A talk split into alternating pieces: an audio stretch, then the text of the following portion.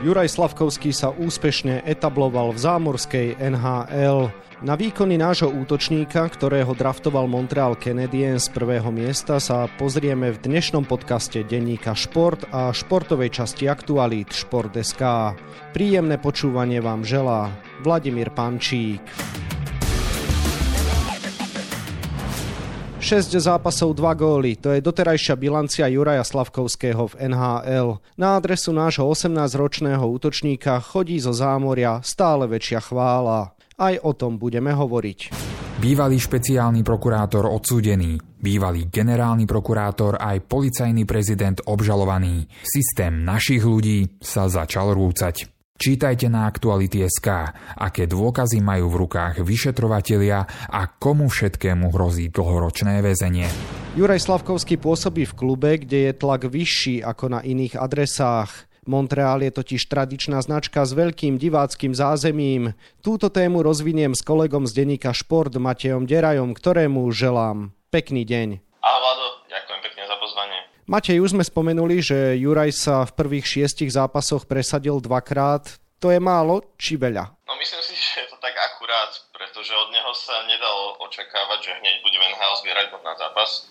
Aj keď nečakalo sa od neho ani to, čo spravil na Olympiáde, ale zase NHL je predsa len vyššia úroveň. Zároveň je dobré, že dal tie dva góly, určite to pomôže jeho sebavedomiu, že má aspoň nejaké body po tých prvých šiestich zápasoch.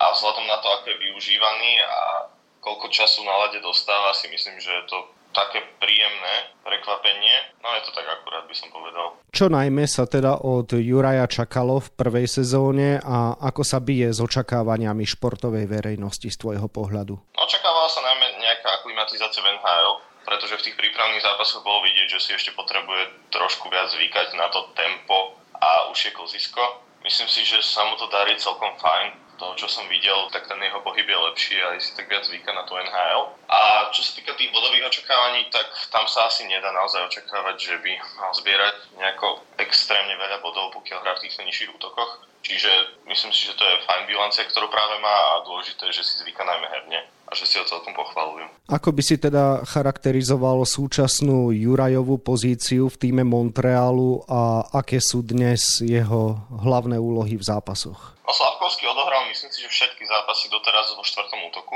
čo je ten najnižší a hrá v priemere okolo tých 10 minút na zápas, čo teda nie je úplne ideálne, jeho čas na rade nerastie, ale zase na druhú stranu v poslednom zápase dostal šancu v presilovej hre a dal v nej aj gól, čiže toto sa dá brať ako nejaká dobrá vyhliadka do budúcna. Mohol by sa od neho očakávať, že už si zoberie nejakú väčšiu úlohu, ktorú mu tréneri pridelia čo sa týka tých úloh vo štvrtom útoku, tak tam nemá veľmi kreatívnych spoluhráčov, ono tie štvrté útoky sú väčšinou také, ktoré viac napadajú a odoberajú energiu súperovi. Od Sladkovského sa čaká fyzická hra, tým, že on má veľmi dobrú postavu, on je veľmi veľký a nie je úplne taký typický power forward, čiže silový útočník, ale mal by využívať tú svoju postavu.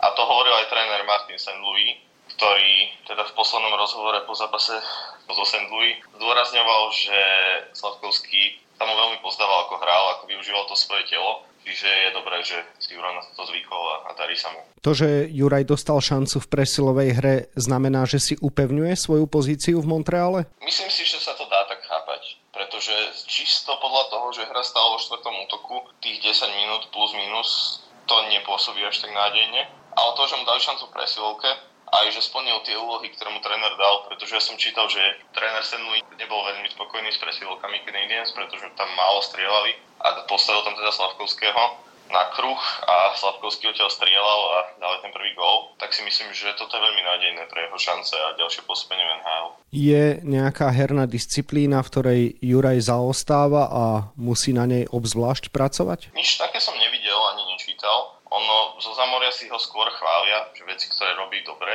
Tam, ako som spomínal, on tým, aký je veľký hráč, tak od neho sa nebude nikdy očakávať, že bude nejaké úžasné blesku, rýchle korčulovanie a obratnosť. Ale myslím si, že na to tempo NHL a tie menšie priestory si zvyká dobre. Je sebavedomý s pukom a, a darí sa mu, čiže Zatiaľ, čo som čítal, ide naozaj na neho hlavne chvála. Dá sa teda očakávať, že Juraja čoskoro uvidíme aj v niektorej z prvých dvoch formácií Montrealu? No bodaj by to tak bolo. Verím, že áno, pretože Slavkovský v tom Montreal nemá až takú veľkú konkurenciu, ako by mal možno v iných tímoch. Keďže Canadiens nie sú nejaký veľmi silný tým, skôr práve naopak. A na krídlach majú hráčov, ktorí zbierajú naozaj žiadne alebo minimum bodov. To sú hráči ako Evgeny Dadonov, Jonathan Druan alebo Mike Hoffman. A Slavkovský by mohol zaujať miesto niekoho z nich v niektorých tých vyšších útokoch. Možno by sa mohol aj spojiť s Nikom Suzuki a, a Colin Caulfieldom, aj keď to až tak neočakávam, keďže tých hrá teraz dobre s Kirbym Deckom ale verím, že si vybavia miesto v vyššom útoku už v niektorých najbližších zápasoch. Veľa sa hovorilo o tom, že prostredie v Montreale je obzvlášť náročné. Ako teda Juraj zvláda tlak vyplývajúci z pôsobenia v Canadiens? Myslím si, že dobre. On je veľmi už často zvorazňovali a zámali si ho obľúbili aj novinári, keďže stále dáva tie svoje vtipné hlášky pri rozhovoroch. Nezachytil som nič také, že by to nezvládal, teraz to bolo pre neho ťažšie tým, že nehral, pretože bol zranený, ale už sa samozrejme tešil na ten zápas a odohral ho veľmi dobre, dal gol, čiže vláda to myslím si, že úplne v poriadku. Spomenul si Jurajové zdravotné problémy. Vieme dnes povedať, čo presne ho trápilo? Úplne presne nie, keďže v NHL a už aj v našej lige celkovo sa tie zranenia označujú ako zranenia v hornej alebo dolnej časti tela, aby sa to teda príliš nešpecifikovalo. Slavkovský mal teda zranenie v hornej časti tela, to vieme, a sú také dve najpravdepodobnejšie možnosti. Jedna je taká, že v zápase proti Arizone, to bol ten posledný zápas, ktorý odohral pred tou prestávkou, potrafil takým vysokým hitom, myslím, že rukami do tváre obranca Josh Brown a špekuloval sa, či Slavkovský nemá otraz mozgu, aj keď ten zápas normálne dohral. A druhá možnosť môže byť tá, že po jednom zo zápasov, kde Slavkovský chýbal, dal jeho kamarád a spoluhráč Albert Jackaj prvý gól a novinári sa opýtali na Slavkovského a on spomenul, že má niečo s zápestím, ale to samozrejme môže byť iba dymová clona, nemuselo to prerieknúť. Takže buď to je niečo z tohoto, alebo ani jedno, ale vieme teda, že to bolo niečo v hornej časti tela. Aké zázemie si Juraj vytvoril v Kanade. Žije sa mu tam dobre? Máme vôbec nejaké informácie o jeho bežnom živote? No, máme informáciu, že ho Canadiens poslali do tzv. Billet Family, čo bolo teda trochu prekvapivé. Pre vysvetlenie Billet Family, alebo teda Billet rodina, je rodina, ktorá kvázi ponúkne klubu. On to najbežnejšie funguje v zámorských juniorkách, že tam keď príde hráč z Európy, väčšinou je teda prvýkrát v Kanade alebo v Amerike sám a má 17, 18, 19 rokov, tak tie kluby spolupracujú s rodinami, ktoré buď majú deti na univerzite, alebo majú menšie deti, alebo proste majú priestor na to, aby si zobrali takéhoto mladého muža k sebe a pomáhajú s tými bežnými vecami, že má kde spať, má dostatok jedla a také úplne základné veci aj sa o postarajú, čiže tá aklimatizácia je pre nich jednoduchšia. On v NHL sa to väčšinou nerobí. Tam je celkom známy prípad napríklad Sydneyho Crosbyho, ktorého u sebe umetoval Mario Lemie, keď bol ešte nováčik. Že tam to väčšinou funguje tak, že si tí starší spoluhráči zoberú mladší k sebe, alebo teda už bývajú sami. Ale Kennedy sa rozhodli teda poslať Slavkovského do Billet Family, aj keď Slavkovský už žil vlastne od nejakých 14-15 rokov sám alebo so spoluhráčmi vo Fínsku. Tam si varil, on už je samostatný dosť, ale Kennedy sa rozhodli, že nenechajú nič na náhodu a nebudú riskovať žiadne nástrahy nočného života v Montreale, tak ho poslali do Billet Family, aby to bolo aj pre neho jednoduchšie. Už si spomenul, že na výkony Juraja reaguje zámorská odborná obec prevažne dobre, tak čo najmä zdôrazňujú odborníci, novinári v súvislosti s tým, čo Slabkovský predvádza na lade? Čo som videl a čítal, tak e, zdôrazňujú najmä to, že ako dobre si zvyká a plní to, čo sa od neho čaká. Napríklad tréner chcel, aby sa viac strieľal na tej presilke Canadiens, tak prišiel Sladkovský, vypálil, dal gol. Chcel, aby hral lepšie telom, aby ho viac využíval, tak Sladkovský sa vrátil a, a začal dobre používať to telo. Čiže to, že on je ochotný pracovať na tom, čo mu nejde a snaží sa teda plniť tie trénerové pokyny, aj keď samozrejme tie výkony ešte nie sú na úrovni nejakého hráča prvého, druhého toku NHL pravidelne, ale stále sebavedomejší, dovolí si viac tým pukom, čiže dobre sa aklimatizuje do tej NHL a ukazuje sa, že by mohol dostať aj väčšiu šancu. Aký teda ty očakávaš u Juraja ďalší vývoj? Je možné, že napriek solidným výkonom by ešte mohol putovať na farmu, alebo skôr vidíš teda reálnejšie jeho ďalšie využitie v NHL? Ono vylúčené to úplne nie je, pretože ak by naďalej mal hrať iba ten štvrtý útok 10 minút na zápas, a nedostal by už tie šance v presilovkách, čo si teda nemyslím, že sa stane, ale nie je to úplne vylúčené, tak môžeme polemizovať o tom, či tá farma pre neho nebude lepšia. Či by nebolo pre neho lepšie hrať 20 minút na zápas v prvom útoku, všetky presilovky a podobne. Ale skôr si myslím, že ten trend je skôr rastúci, že Slavkovský by mal skôr dostať väčšiu šancu v NHL a udržať sa. Tam je kľúčový termín tých 9 zápasov, po ktorých sa to zrejme bude rozhodovať. On je momentálne na šiestich, takže uvidíme už v koncu tohto týždňa zrejme. Myslíš si, že Martin St. Louis je ten typ kormidelníka, ktorý by sa nebal dať šancu v elitných formáciách tínedžerovi? Myslím si, že, že nie. On je presne taký ten mladý, progresívnejší tréner, ktorého majú jeho zvenenci radi. On nie je žiadny dinosaurus, to vidno napríklad na tom, ako hrá Cole Caulfield pod ním a ako hral pod predošlým trénerom Dominikom Dušárom. No Caulfield je taký zaujímavý hráč, on je veľmi nízky. On má asi 1,70 m, ale je to naozaj neskutočný strelec. On má výbornú strelu a je to taký ofenzívny hráč, ktorý potrebuje hrať tie prvé dva útoky, čo pod Dušarmom veľmi nehral. Ani sa mu nedarilo, myslím, že mal jeden gól po 30 zápasoch alebo takúto nejakú bilanciu.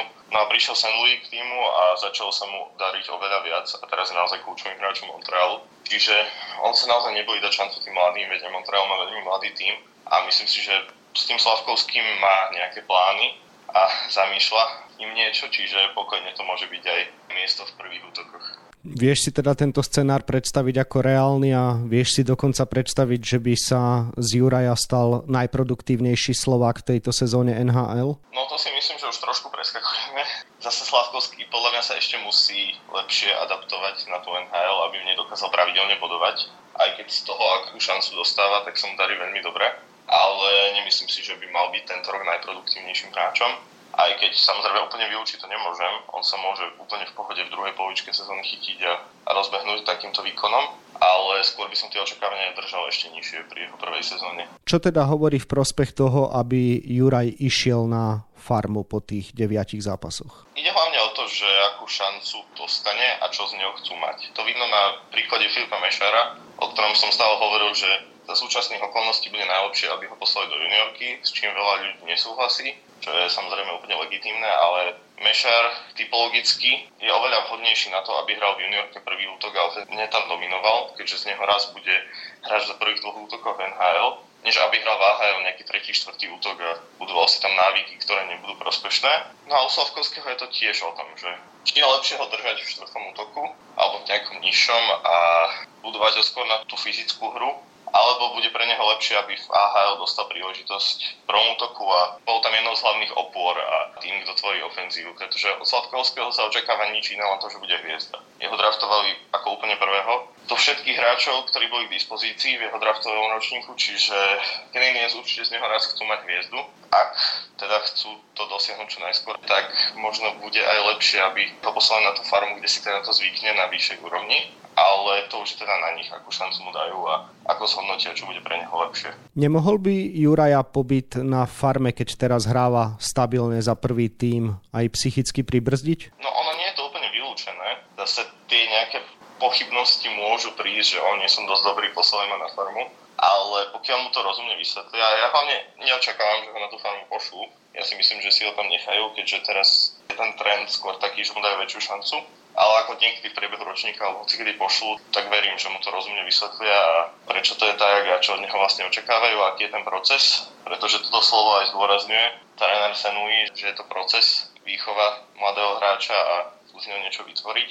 A on je hlavne veľmi sebavedomý a myslím si, že by to zvládol úplne v poriadku. Skôr by ho to možno tak viac nakoplo, že im ukáže, že sa chce hneď vrátiť. Akú sezónu celkovo prežíva Montreal? Mm, prekvapivo dobrú pretože od Montrealu som očakával, že bude na tých najspodnejších priečkách NHL, podobne ako v minulej sezóne, keďže ten tým sa nejako výrazne neposilnil a v minulej sezóne si vyberali z prvého miesta z nejakého dôvodu, keďže bol najslabší tým NHL. No ale Montreal hrá naozaj na očakávania.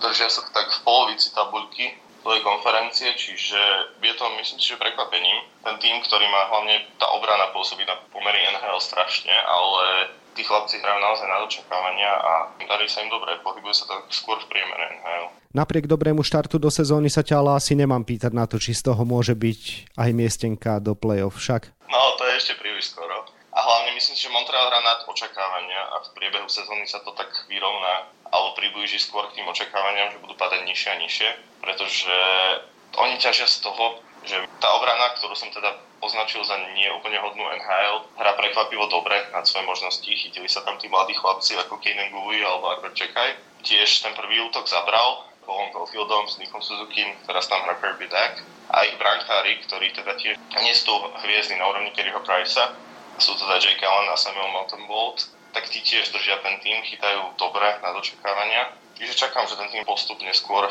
bude padať v tej tabuľke a blíži sa k tým nižším priečkam.